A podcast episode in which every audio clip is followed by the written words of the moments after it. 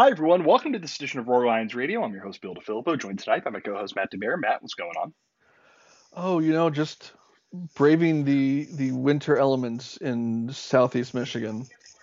Yeah, I uh, we we were talking a little bit before the podcast, but uh, they were expecting about a foot or so in Columbus, and for reasons outside of my control, I had to go to a part of Western Pennsylvania that is not going to get hit too terribly hard. And fortunately, uh, it hasn't got hit hard at all. So knock on uh, various things in my vicinity. We hope everyone listening to this podcast, I know our listeners tend to be in the area of the country that got hammered uh, by the snowstorm. Hope y'all are doing okay. Hope y'all uh, get to maybe get a day off of work or something like that, or day off of school or something like that, whatever that is. But regardless, we're not here to talk about the weather. We are here to talk about Penn State football. Uh, today's episode of the podcast, we're going to do the season recap that we haven't fully gotten a chance to do. We're not going to do a big, long breakdown of the season. Just hand out a couple of awards, talk about a couple of general things, that sort of thing. Do an early 2022 preview and get to the mailbag section of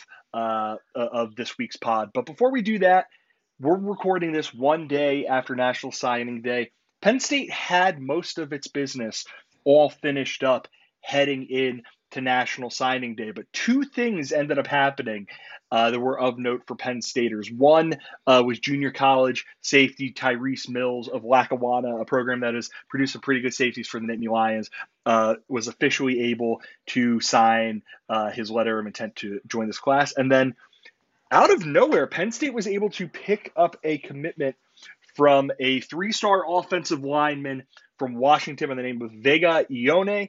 Uh, big fella, really fun tape to watch. We will talk about him in a second. Uh, but as a result, the Nittany Lions uh, solidified their standings, the number six class in the country, number two class in the Big Ten. Uh, Matt, we don't have to do the big recruiting stuff. We hit most of that when the early signing period started. So we'll start with the easy thing. Uh, for folks listening who might not know, what was it that kept Tyrese Mills from joining this class and what has gotten it I, I, and what's happened so that he is now able to uh, able to join the Nittany Lions. So it's actually it's a pretty simple explanation. So I I couldn't tell you exactly when this rule changed, but um, as part of the kind of overall overall overhaul of the recruiting calendar and rules and, and scholarship limits and everything else that every school abides by, um, anyone who signs a letter of intent with the program is an initial counter, and that just means um, that 25 limit that you hear about every year. That's initial counters, and that now includes would typically include transfers and anyone uh, any new recruit that joins the program. Obviously, because of COVID and things like that, they've adjusted those rules for the last couple years. But typically, you have 25 initial counters per class. And what changed in the last few years is once you sign that letter of intent, you count towards that 25 player limit.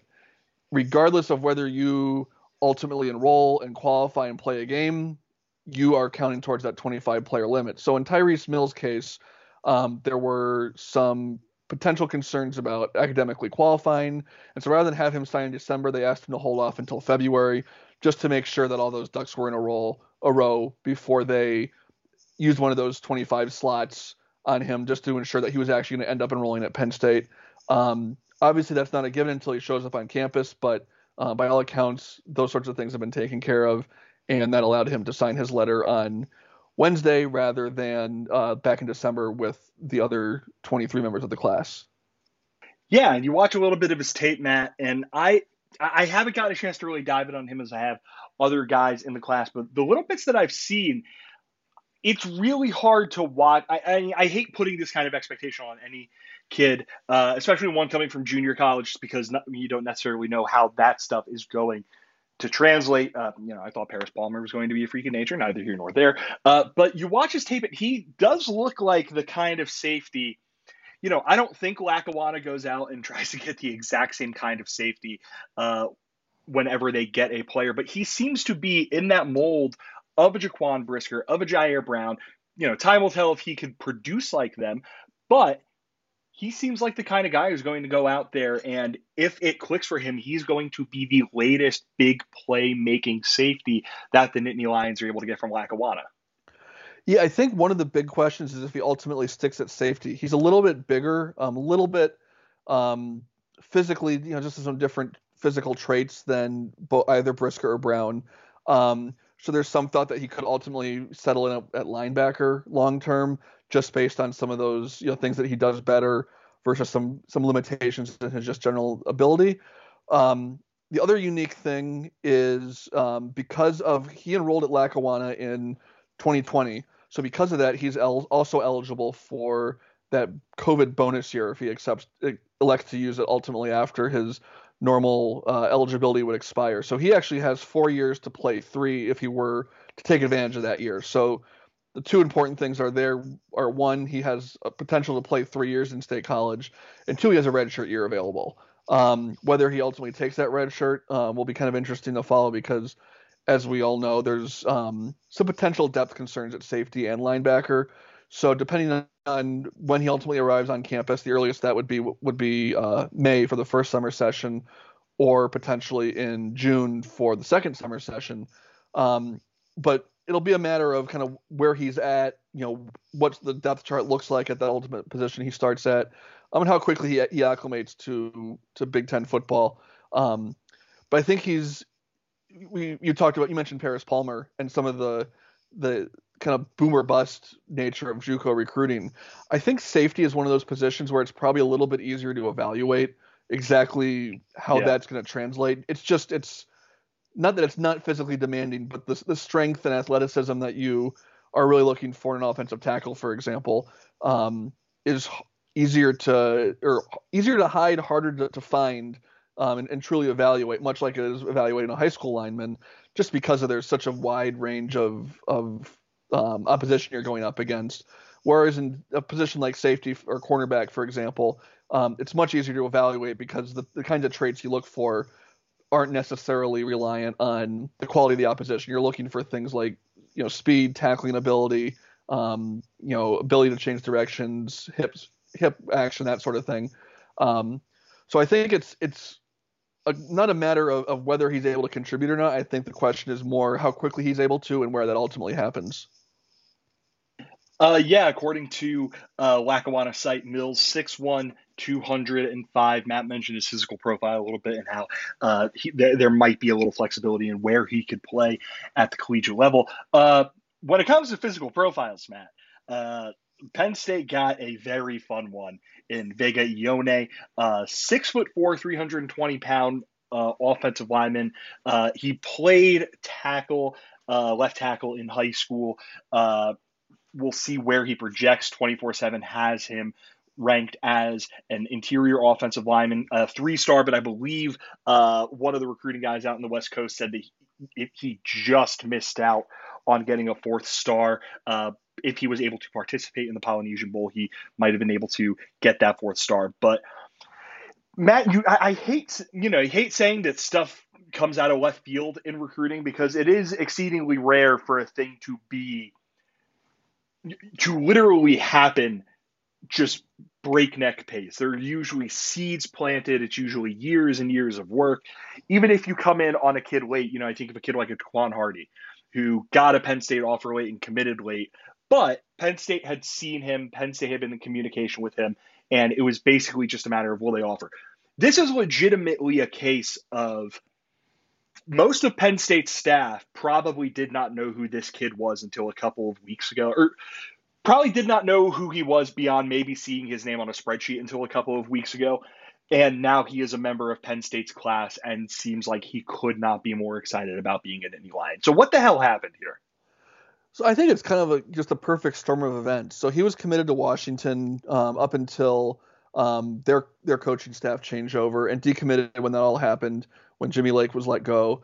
Um, kind of let the dust settle and there was a lot of speculation once uh, the new Husky coaching staff was in place that he was going to recommit to, to Washington. They kept his offensive line coach. He's from the Seattle area, big family.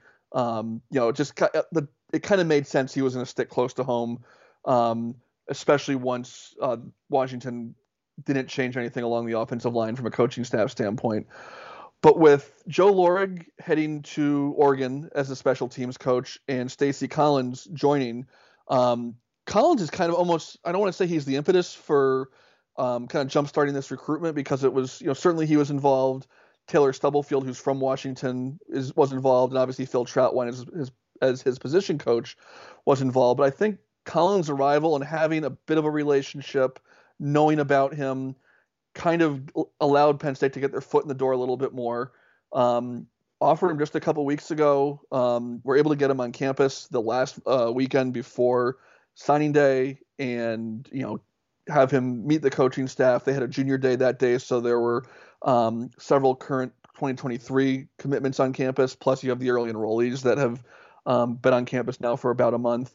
Um, it all just kind of fell into place. Um, he's a really interesting prospect from the level, from a regard of um, he. I don't want to say he was a sleeper, like you mentioned. Um, he's really um, kind of a, a, diamond in the rough. The people out west that have been able to watch him are really impressed. I think one of the things that hurt him, and this was alluded to by um, Brandon Huffman, who's one of the Pacific Northwest guys for um, 24/7 Sports, mentioned that he, like a lot of us, put on a bit of bad weight during COVID and has really worked hard on his own to really transform his body over the last 12 months for his senior year, which I think really allowed him to to take off and and uh, increase his profile as far as a Division One prospect.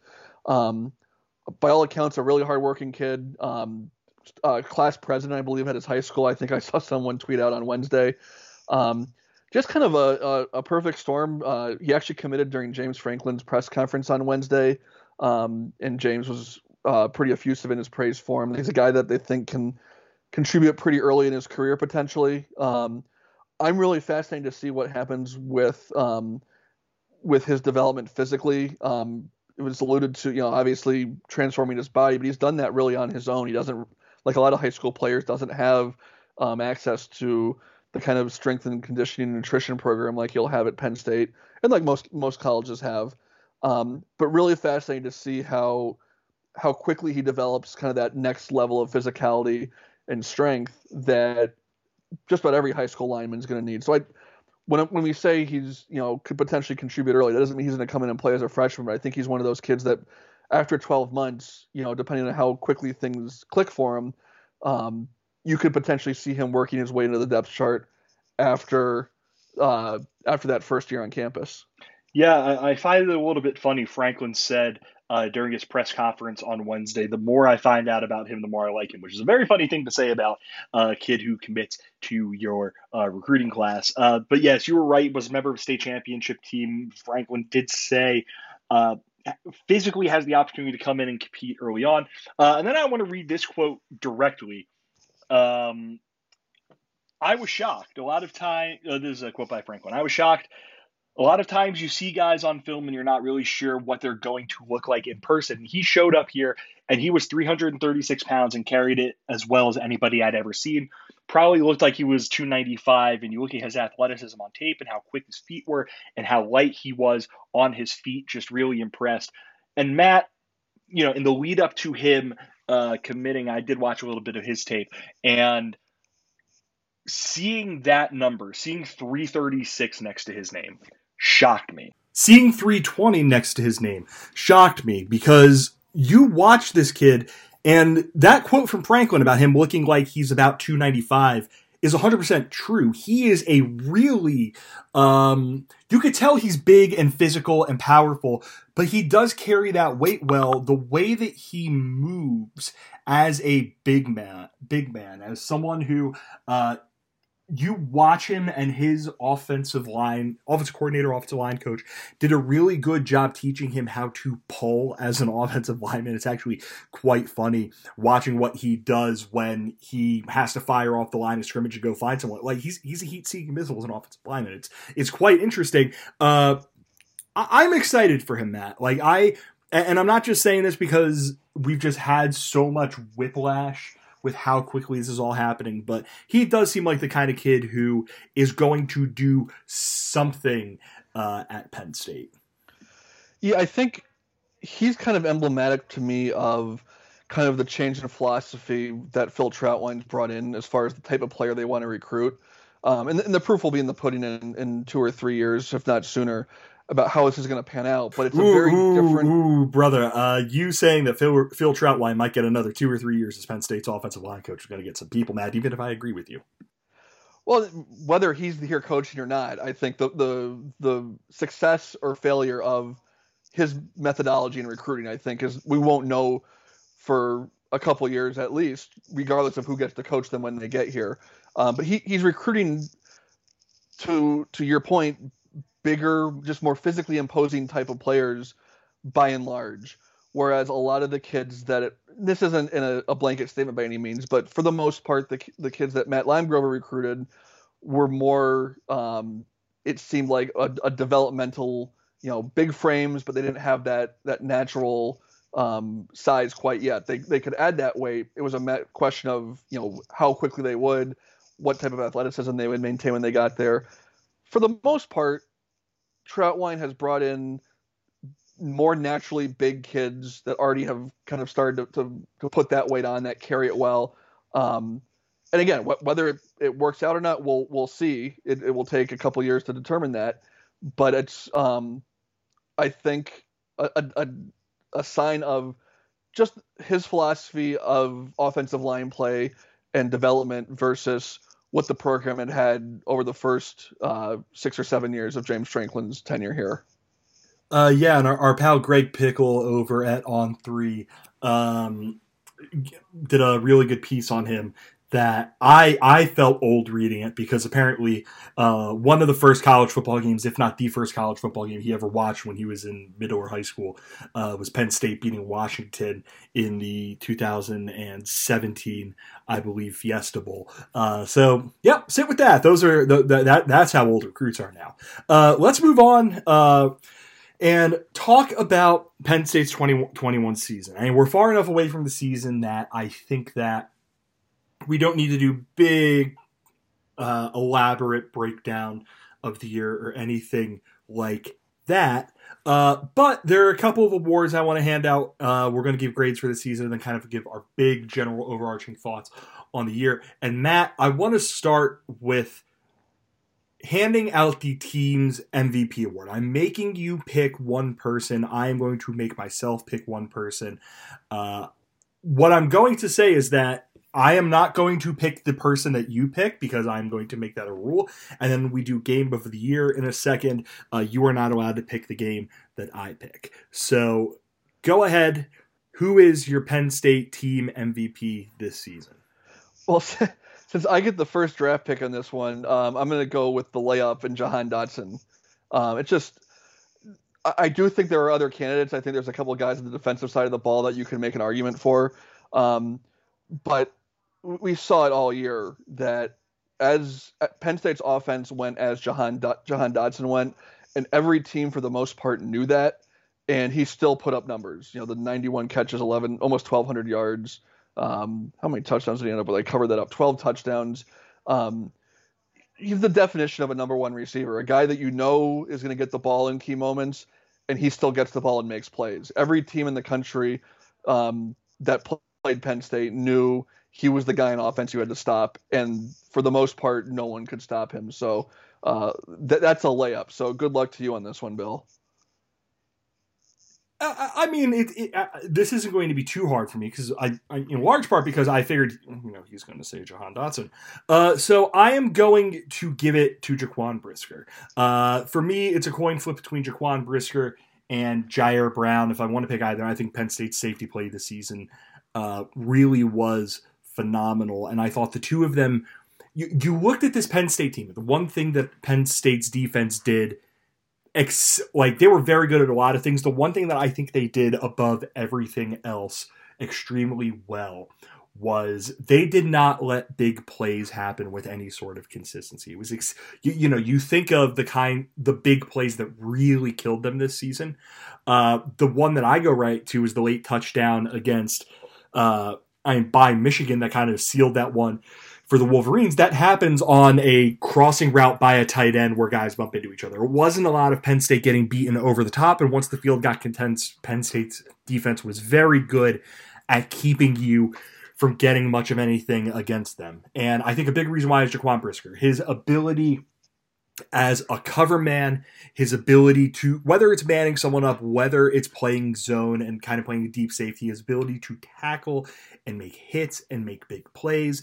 And, you know, I go right to that Wisconsin game and think, you know, late in that game, for how bad of a day Wisconsin had, they were driving against that Penn State defense, uh, down 16 to 10, had the football uh, it looked like they might have the opportunity to win that game, to go ahead, go up 17 16, get Camp Randall really rocking. Fourth and goal from the Penn State eight. What happens? Graham Mertz drops back. Jaquan Brisker makes a stellar play to pick that one off. Uh, Wisconsin ends up getting the ball back, uh, and you know then Ji'Ayir Brown comes in. He's the other guy I really strongly considered here, but I think it has to be Brisker. Matt. I mean, he's he just did so many good things for Penn State this season. Uh, I will give you a chance to take one honorable mention. Um, it could again, it could be on offense if you pick someone on offense, uh, sure, uh, or it could be someone on defense, or it could be someone on special teams. Who you giving it to? I'll go with uh, Arnold Ebiketie. I think um, certainly his his numbers speak for themselves and, and how um, impactful he was on the defensive side of the ball. But I think his ability to to draw attention from opposition opened things up for guys like um, Derrick Tangelo, um, the host of other ends that rotated opposite him. And I think once PJ Mustipher went out, um, I kind of expected him to, for Ebiketie to take a bit of a step back, just because he, he's the next obvious guy on that defensive line that you're going to try and plan around if Mustipher's not in there and he, if anything, uh, increased his level of play. His production went up that second half of the year as kind of the focal point of the defensive line. So, um, you know, it was a, a, a, frequent question or comment during the year. You know, where would Penn State be without him last year? Uh, obviously, they bring him in as a transfer, um, and he, you know, was was every bit as impactful as I think Penn State could have hoped for, and some. Yeah, and I, you know, I more or less pick Ji'Ayir Brown for mine, so I won't give that. Uh, you know, uh, hat tips to guys like Jesse Luketa, who I he did stuff this season I did not know he could do, and apparently uh, now he's down at the Senior Bowl getting some praise, which is really great for him. And then uh, Jordan Stout as a punter and kickoff man was superb. You know, had his troubles with field goals, either here nor there. Uh, game of the year. Uh, to me, Matt, this you, you, could basically pick two games for this, unless you want to pick a Penn State. If you want to pick a Penn State loss and say like, you know, the game against Ohio State was a good game, the game against Iowa was a good, whatever you want to say. God bless you, but for me, I have to go with Auburn. I mean, I, I, I didn't get to go to that game. I watched that game from uh, a bar in Boston, Massachusetts, and that was that was to me how do I want to phrase this? I, I was going to say the thesis statement for what Penn State's offense could be under Mike Yurcich, uh, but that's not totally right because Penn State wasn't really able to run the ball particularly well in that game. Um, but Penn State's offense, the way that sh- just the guy that Sean Clifford looked like, he looked like the kind of you know I'll compare it to Kenny Pickett he looked like Kenny Pickett in that he looked like a guy who has been in college football for years and years. And at this point, he's seen everything and it's just going to click for him.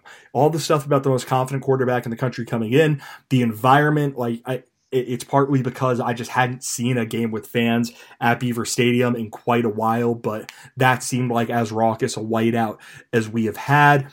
The fact that Penn State's you know, Sean Clifford didn't have an incompletion in the second half. Uh, Penn State's defense comes up huge on multiple occasions to end that football game. Uh, just a really fun football game. It was one of the best games of the year, and I'm uh, you know, I'm I'm glad that I did get to watch it with a bunch of Penn State fans. Uh, but I'm really happy that uh, you know uh, really upset that I didn't get a chance to actually go to the game. So I, I took the obvious one here. What are you going to pick? Well, I think the, the, the runner up is the Wisconsin game. Um, and I, I think it's kind of emblematic of Penn State's season in a sense, you know, a little bit in reverse, I guess, uh, you know, obviously with the second half being kind of the, the quote unquote offensive explosion.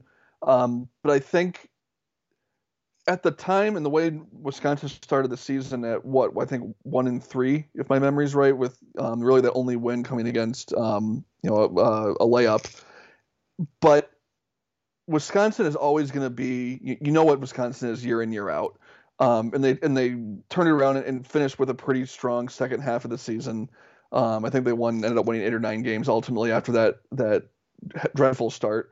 Um, and so I think regardless of of where they where that program was when Penn State played them, a win against Wisconsin in Camp Randall, um, and then you add in the you know first first game with fans in in almost two years, and you're doing it in probably one of the two or three toughest places to play in the Big Ten. Um, that that's a big win, and I think it really set the stage for Penn State's first half of the season up until that, that early second quarter Sean Clifford hit at Iowa.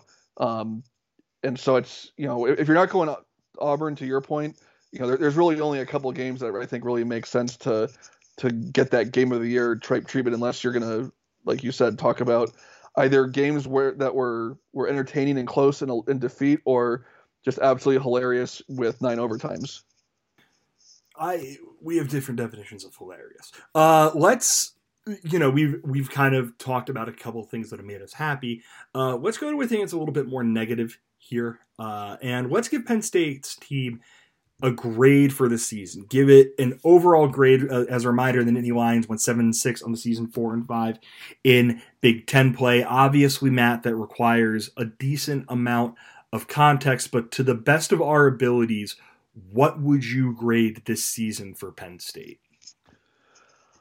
I'd probably go C minus ish, maybe D plus.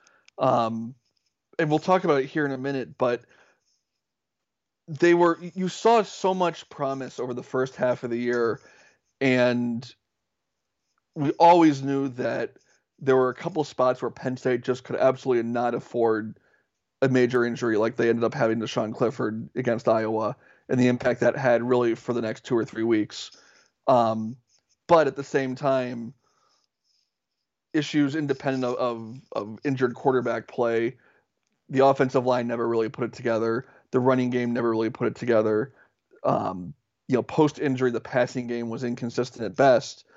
And given, I think, where where the expectations were after the first month of the season, especially coming off of the the way they finished the 2020 season, albeit against, um, you know, we'll say the bottom half of the Big Ten there was so much excitement and optimism that was realized over those first three weeks, especially with the win against Indi- or uh, Wisconsin and then Auburn a couple weeks later, and then getting through Indiana and going to the Iowa game, a top five matchup, and the way they started, and just the way they really just completely fell apart the second half of the season, um, especially on offense. Um, and I think the, the issues that were more prevalent during that second half of the season we were already there. I mean, the, the running game never really got on track, even when Clifford was healthy. Um, there was inconsistent offensive line play even before Sean Clifford took that, that hit. Um, the tight end play was inconsistent at best. Um, all those issues were there, but they became so much more magnified. Um, and you know, even as great as the defense was, which I think might be the reason why I tend more toward C versus D you know, the you look at the the the Michigan game. Yes, you know, it was two players running into each other, but they couldn't close out a lead late at home. Um, the Michigan State game, they give up 31 points. Um, you know, in a, in a blizzard that you know, it it just felt like after the first five or six weeks, everything just kind of fell apart. And I think that speaks to coaching. It speaks to leadership. It speaks to talent development and all sorts of other things. Um, but I, I, it's I mean a seven and six season. You are what your record says you are, and, and seven and six is pretty average. And I think a C is a pretty average. C minus is a pretty average grade. Yeah, I'm inclined to agree uh, with that. I, I I did have the thought uh, while you were uh, while you were speaking, just like I wonder how we view this season uh, in its totality. If uh, if Auburn is able to beat Alabama at the end of the year, they just managed to um, miss out on doing that. Uh, Penn State, uh, just worth mentioning, 20th in SP plus. So there's a good football team in there. I like th- one thing I, I fully believe there was a good football team in this Penn State team. We're going to hear that at the draft in a few months when Jahan Dotson is going to go in the first round. Arnold Ebiketie maybe goes in the first round. Uh, let's see, Jaquan Brisker maybe goes in the first round. Brandon Smith is going to go in the first couple of rounds. Uh, I'm sure I'm forgetting someone, and I'm going to feel really bad about it. Uh, but there was a lot of talent on this Penn State team. So I am inclined to agree with you, Matt, that it is a C minus. Um, I think when you look at what this team was and what this team had the potential to be, you know, they were the number four team in the country at one point, man. They walked in to Kinnick with a four next to their names. And, you know, maybe if, you know, if Brenton Strange catches one more pass, uh, if, you know, even beyond all the stuff about how Taquan Roberson struggles, if one guy on offense, not saying just Strange, if any other number of guys on offense make one more play and Penn State walks out of that game 27 23 or something like that. Uh, maybe they don't go into that Illinois game a couple weeks later, uh, feeling still licking their wounds, and they're able to win that game. The rest of their games, that Ohio State game turned on a defensive touchdown. Michigan was a four point loss. Michigan State was a three point loss, and James Franklin said uh, at his press conference the other day. I think most people would say very obviously we were really close last year. We were very, very close at one point ranking number four in the country and doing some really good things. But I think it's also a great example where depth is so important, where development is so important because injuries are going to play a factor in college football across the board. Depth is important. Some things going your way are important as well. And then obviously continuing to build from an offensive, defensive, and special team scheme perspective, all of it. Uh, I'll ask you about that quote in a second, Matt. But yeah, I think just generally, I think just generally, um, when you look at that Penn State team, the issues that they caused – uh, the issues that they caused themselves uh, with things like player development, where that player development happened, with some of the issues they had on their roster, with how they had to prioritize things, uh, like basically giving every snap to Sean Clifford in the lead up to the season. There were some self-inflicted wounds. There were some wounds that they just things that they just ended up getting really unlucky about, and it's a C minus that if one or two passes, you know, one or two more passes get completed against Iowa or against Illinois or against Michigan, Michigan State, Ohio State, maybe we're talking about a different team, but it was a frustrating year. I think at the end of the day, it was a very frustrating year. And when we talk about our big general thoughts on this past season, I think that James Franklin quote is uh, something of a Rorschach test for how you're going. I, how you view it is that sort of thing. If you look at that, and you could very easily say, I think, Matt, look at all of the excuses James Franklin is making. Uh, really close, uh, ranked number four. Well, it's Penn State's fault that they lost some of those games. It is you know, Penn State's been talking about making this jump to elite and it just hasn't happened. And it is their fault that they have not made it. And then that second part is just look at him, excuse, excuse, excuse, excuse. The other per other side of that is you do look at that, and yes, J- James Franklin is right about they were very close. The issues that they had with depth and development were things that just are matters of luck or matters of putting guys in positions a little bit too early he is correct in his assessment of things. And I'm inclined to agree with him. I think when I look at the big overarching things from this Penn State season, that quote sums up a lot of how I think of it. What do you think, just in general, about this Penn State season and Franklin's kind of assessment of it? I, think I agree about 98%. Um, it's for me not very hard to look at four losses, four of the six losses by I think a combined total of 12 points or something like that. You know, my math might be off by a point or two. Um, but that's that's one or two plays in four games that if they swing the other way, then you know Penn State's um, you know looking at 10 or 11 wins. Um, and I think you can even make a case that a couple of those games, primarily the Iowa and the Illinois games, that if if the one player they they knew going into the season they could not afford to lose, Sean Clifford, doesn't crack a rib or whatever the injury was, we'll we'll probably never know unless someone lets it lets it slip out at some point. Um, the, that Iowa game and that Illinois game probably aren't even that close. You know, you don't you don't count them in that one score litmus test that that we tend to do. Um, that's two wins right there. Um, you know, the Michigan State game was a close game that I think um, is probably, in my opinion at least, the one game where I think you can really chalk it up to to coaching and, and decisions that were made. You know, they were.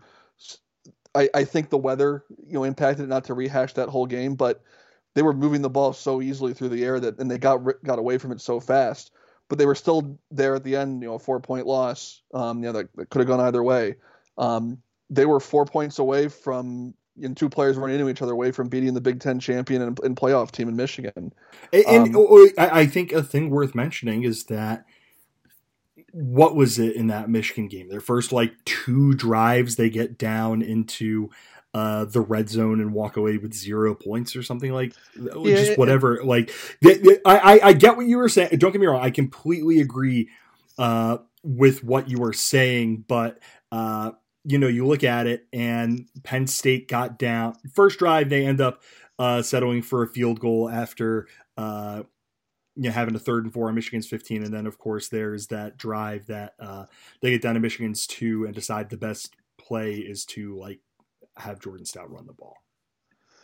Yeah, and and I don't mean to say that that there weren't individual decisions right. within that right. game, but but despite that, they're they're up 17-14 with two minutes to play at home.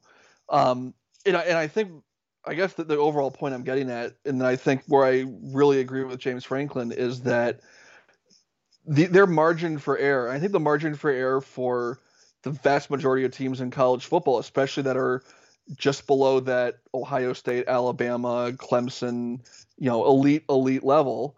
And whether you want to argue if Penn State's there or not, I think up until uh, the end, you know, when, when COVID kind of unraveled things two years ago, um, they were right right in the middle of of that next tier of teams, and they've certainly fallen back. But Michigan fans 12 months ago were having this discussion and some coming off a two and four season where Jim Harbaugh blew up his coaching staff. I think he brought in six new assistants, um, and you know they certainly got waxed against Georgia, but they were you know a couple plays against Michigan State away from going through the regular season undefeated and winning the Big Ten. Am I saying Penn State's going to go back and do that next year? You know, that's you know we'll find out. Would, sure would, would it would be nice. I, I think we can all agree we would we would enjoy that, but look at you know Michigan season. You know they narrow win against Wisconsin or uh, Nebraska, narrow win against Penn State. That there were a couple plays in those games that if they go the other way, they're sitting at nine and three instead of eleven and one. And so my point being that that margin for error for that tier of teams that isn't at the Ohio State, Alabama level, Georgia, is so razor thin that in Penn State's case, an injury to your starting quarterback at a point where your quarterback depth chart just isn't what it was a couple years ago, and that's true of so many programs.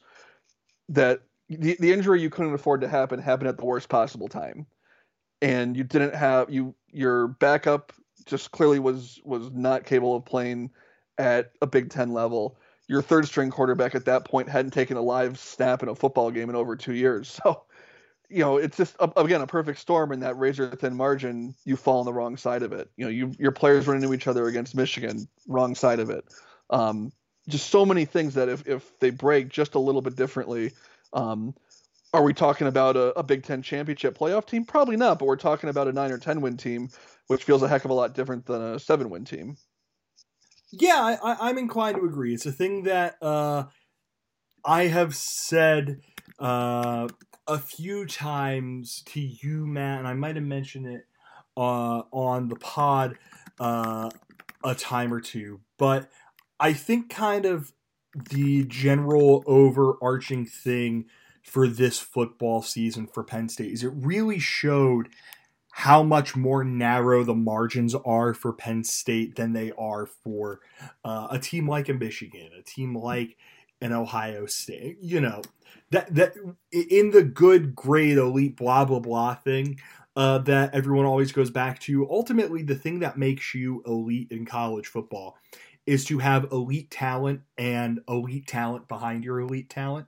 Uh, if Stetson Bennett got hurt on Georgia's uh, march to the national title, they have an X five star coming in. If you know they played that uh, basically that entire season uh, without George Pickens, their stud uh, wide receiver who was out for uh, much of the year and only came back at the very end of things, and they were still able to have a functional passing game in that regard.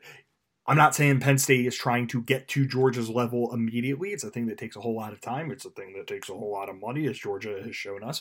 But it's something that the Nittany Lions, uh, you know, just have to deal with and have to, uh, you, you know, have to respond to. I, you know, I don't think James Franklin has made it been shy about saying that that he the program needs more, more, more to get to that point. Uh, but other programs aren't seeing their defense, I don't want to say fall apart, but get super, super gassed uh, because against a team like Iowa because one defensive tackle gets hurt, and then a couple weeks later they don't have that defensive tackle and they just can't stop Illinois from snap from running the football for six yards a pop, or seeing their offense stop, just like completely stop because their quarterback uh, their starting quarterback had to spend the entire offseason getting every single snap because they hadn't had a, you know, this was his third offense in three years, and you have to get him up to speed above everything else. Or, uh, you know, the the transfer left guard that you take from Harvard doesn't work out the way that you hope he does. Uh, oh well, that stinks also he's your best option at that position without having to burn a true freshman's redshirt. So like it's all that stuff. And that's the big takeaway that I have from this season. Now, do you widen those margins with better coaching, with better player development, with better identification of players? Do you uh, identification of players in the transfer portal, in recruiting, whatever? That's definitely part of it. Do you get those margins better by being able to convince players – of a higher caliber to come to your school by, you know, everyone wants to talk about facilities, facilities, facilities.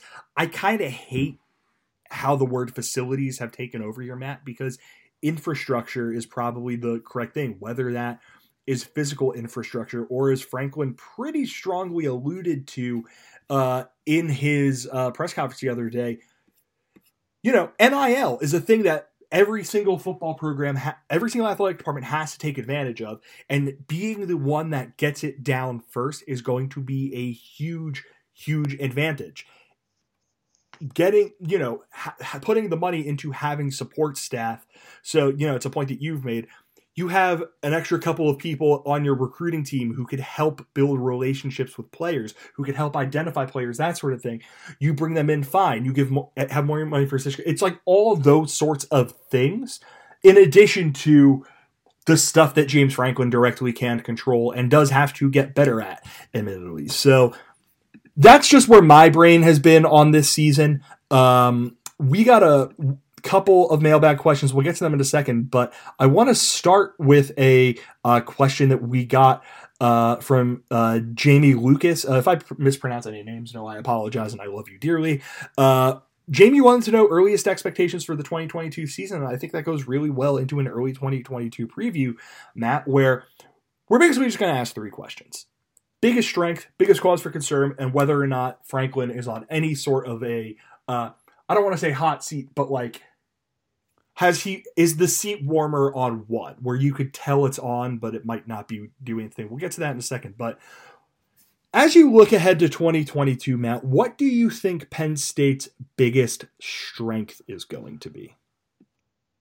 That's a much harder question this year than it was going into or going into next year as it was coming coming into this year. Well well can that i push no back? sense. Can i can i push back a little bit? Because i know I, I think everyone knows what you're saying going into 2021, what were the two things that everyone thought were going to be the biggest strengths for Penn State, other than its secondary? It was the running back room, it was the tight end room, and I think we can agree those were two of the weakest points on Penn State's team. So it's a hindsight 2020 thing, uh, but I but it's just like I think an interesting thing to make note of that even if something seems obvious in either direction, that doesn't necessarily mean it is going to come to be.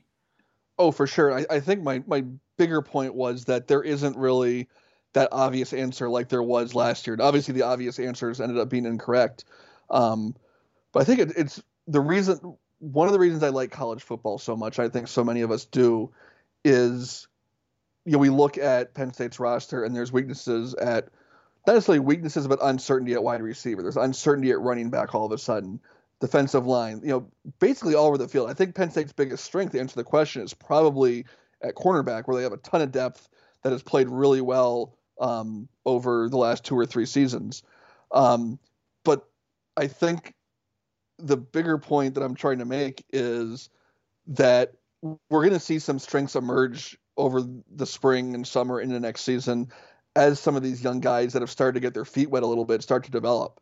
You know, can defensive tackle go from a question mark outside of PJ Mustipher to a strength with guys like Dvon Ellies and Coziah Izzard and some of the other guys that they're continuing to, continuing to develop. Um, with Adisa Isaac coming back at defensive end, um, can his will he get back to where he was prior to his injury? And where will some of those guys um, like Smith Vilbert or Zuriah Fisher, just to name, name a couple, will they start to emerge? And you have questions like that all over the roster, which I think is really fascinating. And you know, th- the question is that we won't know the answer to for seven or eight months still is how will those positions develop over these crucial months in the weight room, on the practice field, during seven on seven drills over the summer, that sort of thing.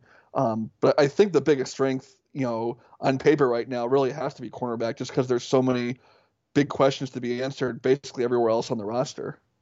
So I will go with the passing game because I think that Sean Clifford, if he's able to stay upright and healthy and he's able to kind of keep his wits about him, is going to be able to have a nice season. Um, and then when you look at the receiving talent that Penn State has, Parker Washington, 64 catches, 820 yards, four touchdowns. Keandre Lambert Smith, 34, 5, 21, 3. Those are really nice numbers for a second and third uh, for a second and third receiver. You look at the tight ends. Uh, I'm not going, certainly not going to hype them up like they were heading into this past season, but combined 39 receptions for Brenton Strange and Theo Johnson, the two combined for uh, something in the realm, I, I, think 438 yards and four touchdowns, which is a, a, nice number for a tight end room. It's not dominant or anything like that, but it, it, it's a good output. And, you know, saying Mitchell Tinsley's number is 87, 1,400, 214 is a bit, uh, you know, has a bit of an asterisk because of how um, because of how air raidy Western Kentucky's offense is, but you're bringing him in and he's a dog. He's a really talented football player. And then you look at who they have coming into this recruiting class. Kaden Saunders seems like a guy who has the potential to play right away. They're very high on guys like Omari Evans, like Anthony Ivey. Uh, what they do with Makai Flowers, we'll see.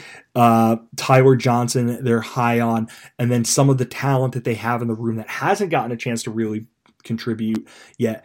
Liam Clifford, uh, Malick Meiga, Harrison Wallace are the three that my mind goes right to. And I think they I think they are starting to understand or, or we're starting to see form like a really potentially dangerous passing game. And I'm excited about that if they can get it uh, to all work together and kind of figure out a couple of things uh, with keeping Clifford upright and getting his brain to a place where he is back to being one of the most confident quarterbacks in the country. Uh, biggest cause for concern, Matt, because uh, I can think of a few of them. Well, I think the the biggest individual specific cause for concern is just the offensive line. You know, it's been since forever, basically, that it's been a question mark. It got demonstrably worse in in 2021 versus where it was coming into the year, especially when I think a lot of us expected it to be a potential strength. Um, so I think until proven otherwise, that's that's a massive cause for concern. But I think from a bigger picture standpoint, it's some of the things I was just mentioning. There's just so many question marks all over the field. How do they replace Jahan Dotson's production? How do they find a running game? Who starts next to Ji'Ayir Brown at safety? You know, what's the defensive line going to look like, especially at defensive end, where they really don't have a lot of returning production. Um, defensive tackle, maybe not as much with PJ Mustipher. There's basically no depth at linebacker, um, you know, b- beyond Curtis Jacobs, and um, that's about it. If you look at the roster, as far as guys who have played any significant numbers of snaps, um, so I mean, I, I think it's it'd be foolish to say that none of those are going to be answered in a positive manner. I think history has shown, um, not just at Penn State, but all over college football, that um, you know, this is part of the cycle. You know, you, you lose guys and you replace them as some of these young guys that you've brought in continue to develop. You know, they take on bigger roles. Um, you know, guys that played as reserves last year start or take on bigger, you know, more significant roles as reserves in, in 2022. Um, but I think it's also would be foolish to say that everything is going to be answered. Um, there are going to be there, there are holes on the roster. It's just the nature of college football, um, pending additions to the transfer portal and things like that.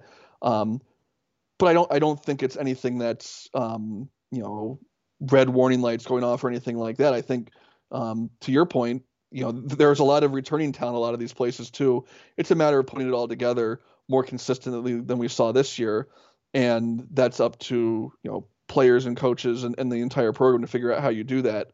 Um, but I think there's just there are so many uncertainties that um, it's really hard to, to put a finger on, you know, really what this Penn State team is going to be when they kick off against Purdue in a few months.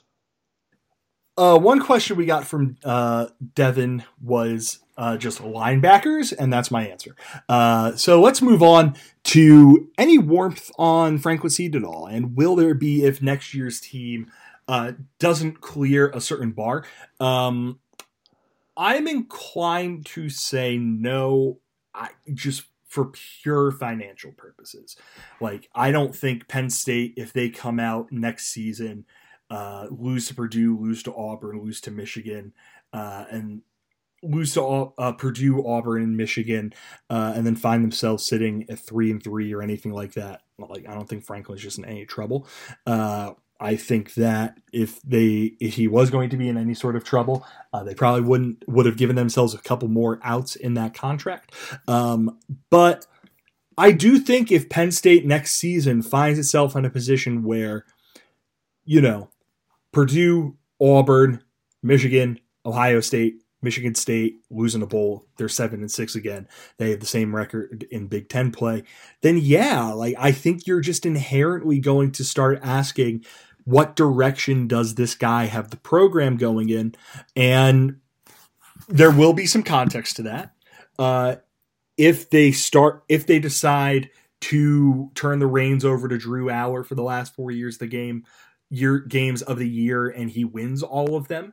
Uh, if they if just the young guys end up usurping a bunch of the older guys and they end the year on that kind of a high note, I think that does kind of change some things and change how we view some of the older guys in this program.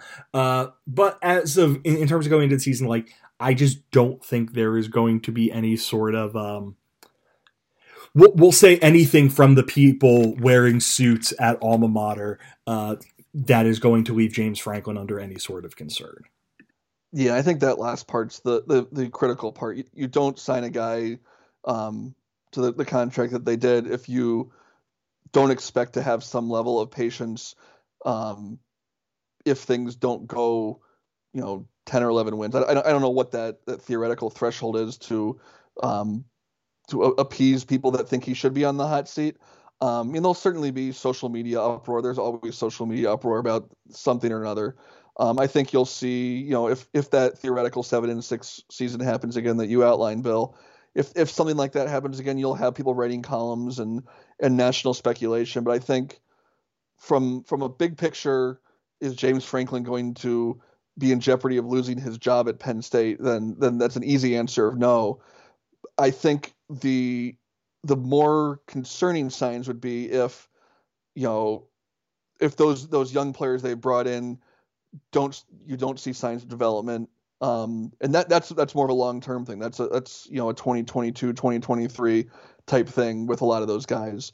Um, if you see recruiting start to fall off, and I know that you know, um, you know that there's there's uncertainty in recruiting, but you know stars matter. That whole debate. If if Penn State starts falling back into the teens or 20s in recruiting classes, then I think that's when you have to start raising eyebrows because that means that that you're falling behind. Um, you know, Ohio State's always going to recruit like Ohio State. Michigan has done an unbelievable job capitalizing on the playoff appearance with the way they've recruited. Um, Michigan State started to recruit better. They're still, you know, relying on the transfer portal to a, a large degree, but they've supplemented that with some really good high school players. Um, the, the if if you're falling back in recruiting, the gap is growing from where you want to be, and I think that is probably a more concerning sign long term. And along with that, Penn State just signed the number six recruiting class off of a was it four and five and seven and six season. So I think that the the contract I think will help with recruiting. I think Penn State's relatively recent history will help with recruiting and keep and basically replenishing that talent level. Um, and I think you know from a, a 2022 hot seat standpoint, I just don't think there really is uh, much to, to, talk about there from a, a, a, people who matter standpoint. Uh, b- before we do in the mailbag, who's the player you're most excited to watch next season? Springing this on you real quick, but I'm gonna say probably I'll go Nick Singleton because I think, mm. and and I'm gonna qualify that with I'm not sure we even saw it with Saquon Barkley that he didn't wasn't the guy right away, but I think it's hard to look at the talent he has and what Penn State has on the roster currently at running back and not expect them to figure this out and and allow a guy that just has it. You watch him and he just has that that it factor at running back. I think a guy like that can really help cover up some holes in an offensive line. He's he's going to be able to take advantage of smaller holes. He's going to be able to make guys miss somewhat in a way like Saquon Barkley did. Um, you know, turn that two yard loss into a four yard gain kind of thing. Um, Nick Singleton, I think, is that kind of, of talent, whether we see it right away. But I, I'm excited to see what a guy that is really, you know, and this is no no offense to the guys at running back currently on the roster, but a guy who I think is just a step more talented than them and what a guy like that can do for an offensive line and really an offense as a whole by taking some pressure off of the passing game and and this blocking up front. They don't have to be 100% perfect because they have a guy who can help mask some of that. Yeah, that, that, that's a great answer. I thought you were going to say Parker Washington, just like candidly. I almost did. Yeah. So I, I I'm going to say Ji'Ayir Brown just because like I like watching him play football, but uh, you know I'm going to give a, a, a nod here to Adisa Isaac as well because if he you know if it whatever he suffered if he is able to come back from it and be a really good football player, I, I think this is going to be a lot of fun to watch. Um, let's move into the mailbag, and we'll start with a question from uh, Nick Ferraco, who has a hypothetical for us, Matt. You get to go to the college football national championship game. Penn State plays who in your dream scenario, and what's the tailgate me- meal you bring for good luck and good vibes? I I saw this question when it popped up on Twitter from Nick. I think I want to go Georgia just because some of the history of Penn State and Georgia in in de facto national championship games in in the program's history. Um, and, and obviously two of the most tradition filled programs in, in the history of the sport. Um, I've always been a simple tailgate guy. I, g- give me some some good burgers, hot dogs, and brats, and, and I'm good. And obviously some cold beer. I so when I saw this question, like I struggle to pick a team because I want it to be whoever the big dog is, like whoever the program is that kind of defines the era of college football. Uh, if it's still Alabama, I want it to be Alabama. If Georgia unseats them, I want it to be Georgia. If Ohio State unseats them, I want it to be Ohio State or USC or Clemson or whoever. Just whoever the final boss at the end of the video game that is college football is, I want it to be them. And I know that sounds like a simple answer, which is because it kind of comes off as like, I just want them to play the number one seed. No, I want them to play the team who the team who, when you try to think of excellence in college football, your brain goes right to immediately. So right now, I'll say Alabama. Uh, we'll, we'll, we'll go with Alabama. And then my tailgate meal, uh, I am bringing Rolling Rock. Uh, Justin Maluski wants to know favorite Batman movie. Um, it, it, here, here's the part where I say I don't really watch superhero movies. Uh, but Matt, uh, do, do you have a preferred Batman film? I have no idea like what the the the, the masses say about this, but I always liked uh, uh, Batman Begins, the first of the, the Christian Bale trio or uh, whatever. I, but yeah, I, that, that, yeah, we'll go with that. That seems like a good answer, I think. Right? I, I mean, I I was going to go with the Dark Knight because that's that is also legit, a good one. That is legitimately, I think, the only Batman movie that I've seen that wasn't just like on in the background when I was a kid. I will say, "Kiss from a Rose," good song. Uh, Justin, thoughts on Iowa's week. Um, Iowa, for those who my thoughts for for those who don't know, Iowa uh, talked a lot of junk and invited Penn State in uh, to the Bryce, uh, invited them into Carver Hawkeye for a wrestling duel, and Penn State went out there and uh, ended up winning the damn thing. Uh, it, it, was a really impressive performance by uh, the Nittany Lions. Uh, Max Dean was the guy who put the put the uh, exclamation point on the thing. It was really, really, really uh, fun duel to watch. Even though Matt, I know you and I are not particularly huge wrestling guys, uh, but always like watching Penn State when they're going up in one of those really big duels. Uh, and then basketball walked into the Bryce Jordan Center uh, and learned that nobody walks out of the Bryce Jordan Center with an easy win. Uh, the Nittany Lions took down Iowa 90 to 86 in double overtime. Penn State did a really, even though we ended up having a good game. Really admirable job against Iowa star Keegan Murray. Uh, if not for uh, some hot shooting by uh, Connor and Patrick McCaffery, Penn State, I think probably very well might run away with that one. John Harrar, 19 points, 10 rebounds, uh, a career high in scoring. Seth Lundy pitched in 17, Greg Lee 16 off of the bench. Um, Matt summed up his thoughts. I generally agree with them. Uh, I will say though, uh, Iowa women's basketball, while they lost to Ohio State earlier this week, their star Caitlin Clark, forty three seven and four. If you get a chance to turn on an Iowa women's basketball game to watch Caitlin Clark, like there's, re- like she is one of the most fun basketball players. Uh, men's or women in the country. She she's stellar. And tonight uh, they beat Wisconsin with 84 to 50 with Clark going for 27, 11, and 11. Uh, moving on, question from Matt, three parter from our friend Matt Foreman. First up, Matt, is using a pellet grill cheating when it comes to smoking meat? I have no idea, so I'm going to defer to either you or I might have to Google this and, and see what uh, what the online world says. I have literally no idea what to say. Well, it, it, it's not a proper smoker, but it is a it is a grill that has like a thing on the side that you can put uh, wood chips into and smoke that way. So like I, I don't I don't consider it cheating. Like I'm I'm also like I also don't own a grill, so I'm a very bad person to ask uh, this question to. Uh, his second question: Do you believe there will be an actual QB competition uh, for 2022? James Franklin said uh, Sean Clifford is the gap. You know he's going in. He is the starter, obviously the starter, but I think his direct quote was he was he used that Franklin line of "We compete in compete in everything you do." Um, what what did you what do you think, man? What did you think about him using that line? Because my guess is we're going to be on the same wavelength here, and we don't. I, don't want to say we're dismissing Franklin out of hand, uh, but there's a little context that needs. that There will be context that comes with that. I, I think if you're talking about you know two guys getting equal snaps and a you know coaches sit down in their their office you know halfway through or two thirds of the way through training camp and decide who their starting quarterback is, that's not going to happen. I think, barring some catastrophic event, either injury or just a complete fall off in play, Sean Clifford's the starting quarterback in West Lafayette on September whatever. Um, with that said, I think because of of Clifford's experience and because of the youth of the quarterback room, and I think because of where they found themselves a year ago, um, you're going to see Drew Allar, Bo Pribula, and Christian Veilleux get a huge majority of the snaps, especially in the spring.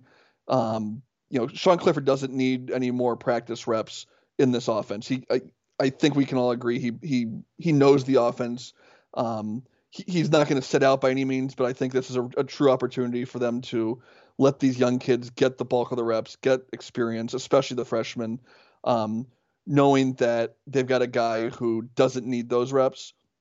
Now, I will say, I think going into the season that um, and I, I always hesitate when when people or, or question when people say, you know, Franklin doesn't, you know, won't pull Sean Clifford. He's pulled him twice in the last two years. Um, you know, in Nebraska in 2020, and he, he didn't start the next game, um, and got pulled from the the Rutgers game. And obviously there were extenuating circumstances there.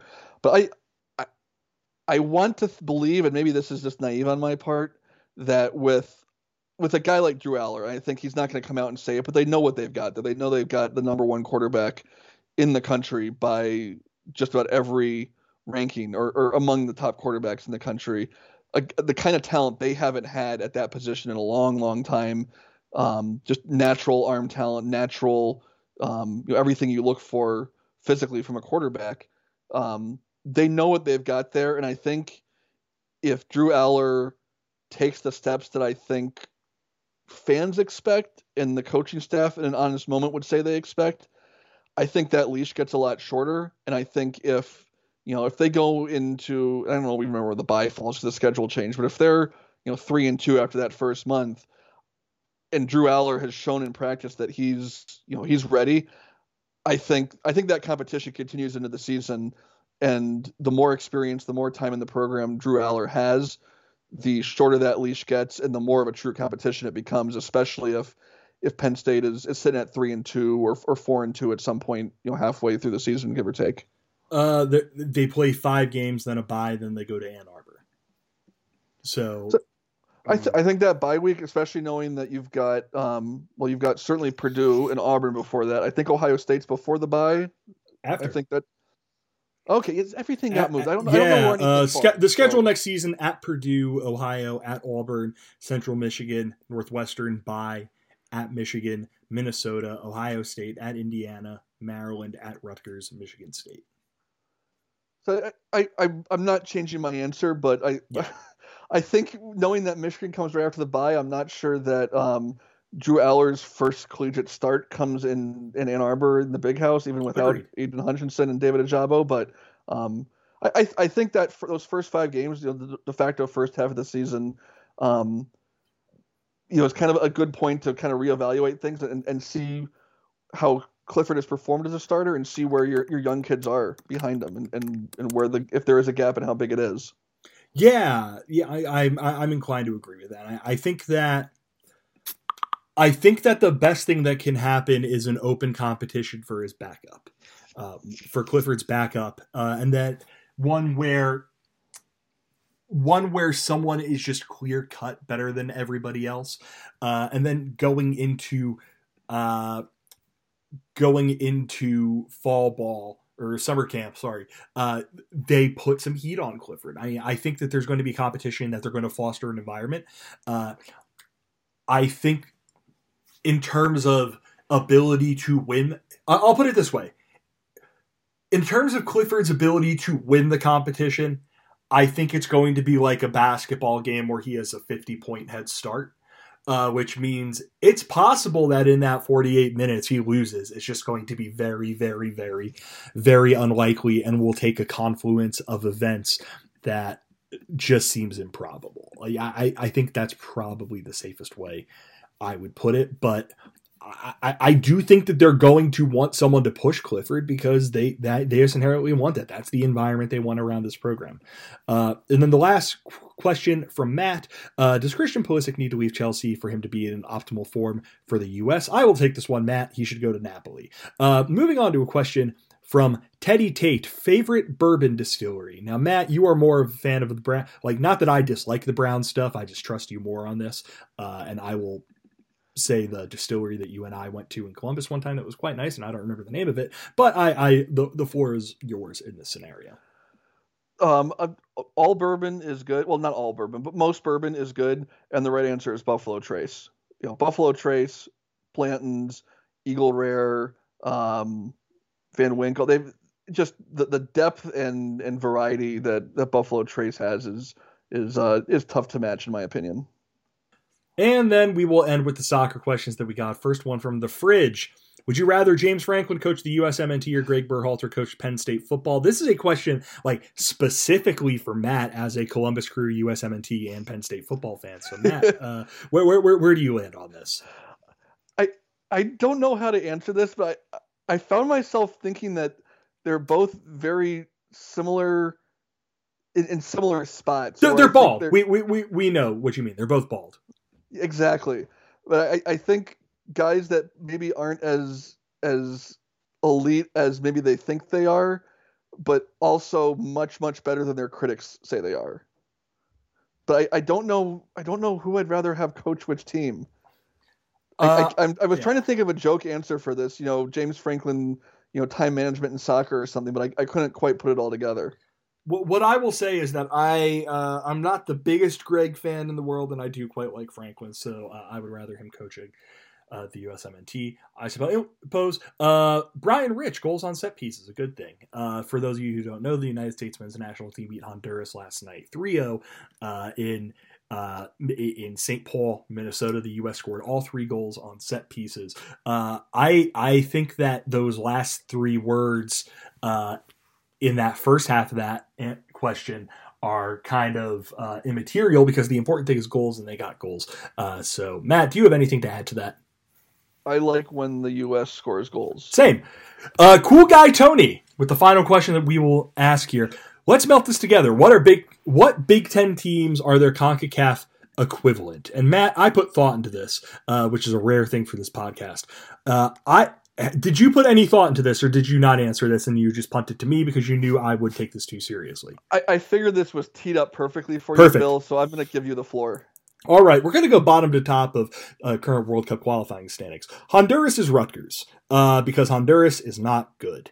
I don't think I need much explanation of that. So we will move on to Jamaica, who I would compare to Nebraska uh, and Nebraska uh, entered this season with a lot of hype, a lot of excitement, and they just weren't able to do much of anything with that. Uh, and uh, Jamaica entered World Cup qualifying with a lot of excitement because the uh, they were entered with a lot of excitement because they were able to get uh, a star striker uh, from West Ham named Michail Antonio to play for them. Uh, they were able to get a couple of other players uh, who's it just escapes me who they are, uh, but things just hadn't quite gone their way. And Jamaica is currently eliminated from the World Cup. Uh, El Salvador, I just put them in the Maryland, Illinois, and etc. class of uh, world soccer uh, of the Big Ten. Like, you know, they're there, they vibe, they might do something good every once in a while, but generally, nah, not really. Uh, getting into the slightly more serious ones. Costa Rica, I put as Iowa, and this is purely because I went to a game in 2017 where uh, Costa Rica beat the United States, and ever since then, I've just found them very annoying. Uh, and they usually have a great defense because they have a great keeper named Keylor Navas who just does uh, really spectacular things back there, even if they don't always score. And when they do score, it's it, it can seem like an accident. Uh, Matt, any major things that pop into your brain with any of those first four? I don't think you've ever said anything that's more true than Costa Rica is Iowa. Cool. Uh, well, we'll see what happens with the next rest of these. I did not assign anyone Penn State because I did not want to do that. Uh, Panama is Minnesota uh, in that Panama is just consistently pretty good. Uh, Minnesota consistently pretty good. Kind of a boring answer, but uh, in terms of stylistically how they play, nothing there. It's just a a an a uh, an endorsement of pretty goodness. Uh, Mexico is Ohio State. That one was a layup because Mexico is losing its grip on CONCACAF, just as Ohio State started to lose its grip on the Big Ten this season. They have brought me immeasurable stress and um, upsetness in my life, and every time my team beats them, I run laps around my living room. The United States and Canada were a problem for me, Matt. Because one was Michigan and one was Michigan State, and I couldn't figure out how to do it. And on one hand, Canada should absolutely be Michigan because Canada just won the Big Ten, just as uh, Michigan, I mean, Michigan just won the Big Ten, just as Canada is about to win World Cup qualifying. But at the same time, they're Michigan State because they're just they just kind of came out of nowhere. I, I, mean, they had always had talent, but they really came out of nowhere this qualifying cycle to turn into what they are. Uh, they don't have as rich a soccer history of the as the United States, uh, who is more Michigan in the scenario. Also, because uh, in recent years, uh, Mexico has, I mean, not recent years historically, uh, 20 last 20 or so years uh, mexico has just beaten the hell out of the united states and only recently has the united states uh, turned that on its head. So putting all that together i went with the united states being michigan and canada being michigan state. But do understand good listener and also matt that i really really really fretted over that one. And matt if you, you have anything any pushback, quibbles, anything of that nature with any of that, by all means, floor is yours. I, I think I agree for the reason you said. And I think I would add for the United States, much like Michigan, often very high expectations that very frequently fall woefully short of, of where they thought they would be. Yeah, I, I, I think that's fair. I will say though, once when it dawned on me that Mexico was Ohio State, like I I, I just got real excited. So that that that was a fun one. Um, yeah, I, I think that's it for this episode of the pod, Matt. Any uh, any final things you would like to add before I do the sign off? I think we have emphatically covered mailbag questions last season, the coming season, and everything in between yeah, so we're not going to do another podcast for about ah, six months. Uh, thank you, everyone, for listening to this edition of the podcast. As always, make sure you're subscribed wherever you go and get your podcast. If you use Apple Podcasts, please go and leave us a five star review. Please keep reading and supporting the site. Best way to do that is to make sure you are going and buying yourselves some shirts and make sure you're following us on all of our various social media channels. One last time, thank you very much for listening to this edition of Roar Lions Radio. For Matt DeBear, I'm Bill DiFilippo. Take care, everyone.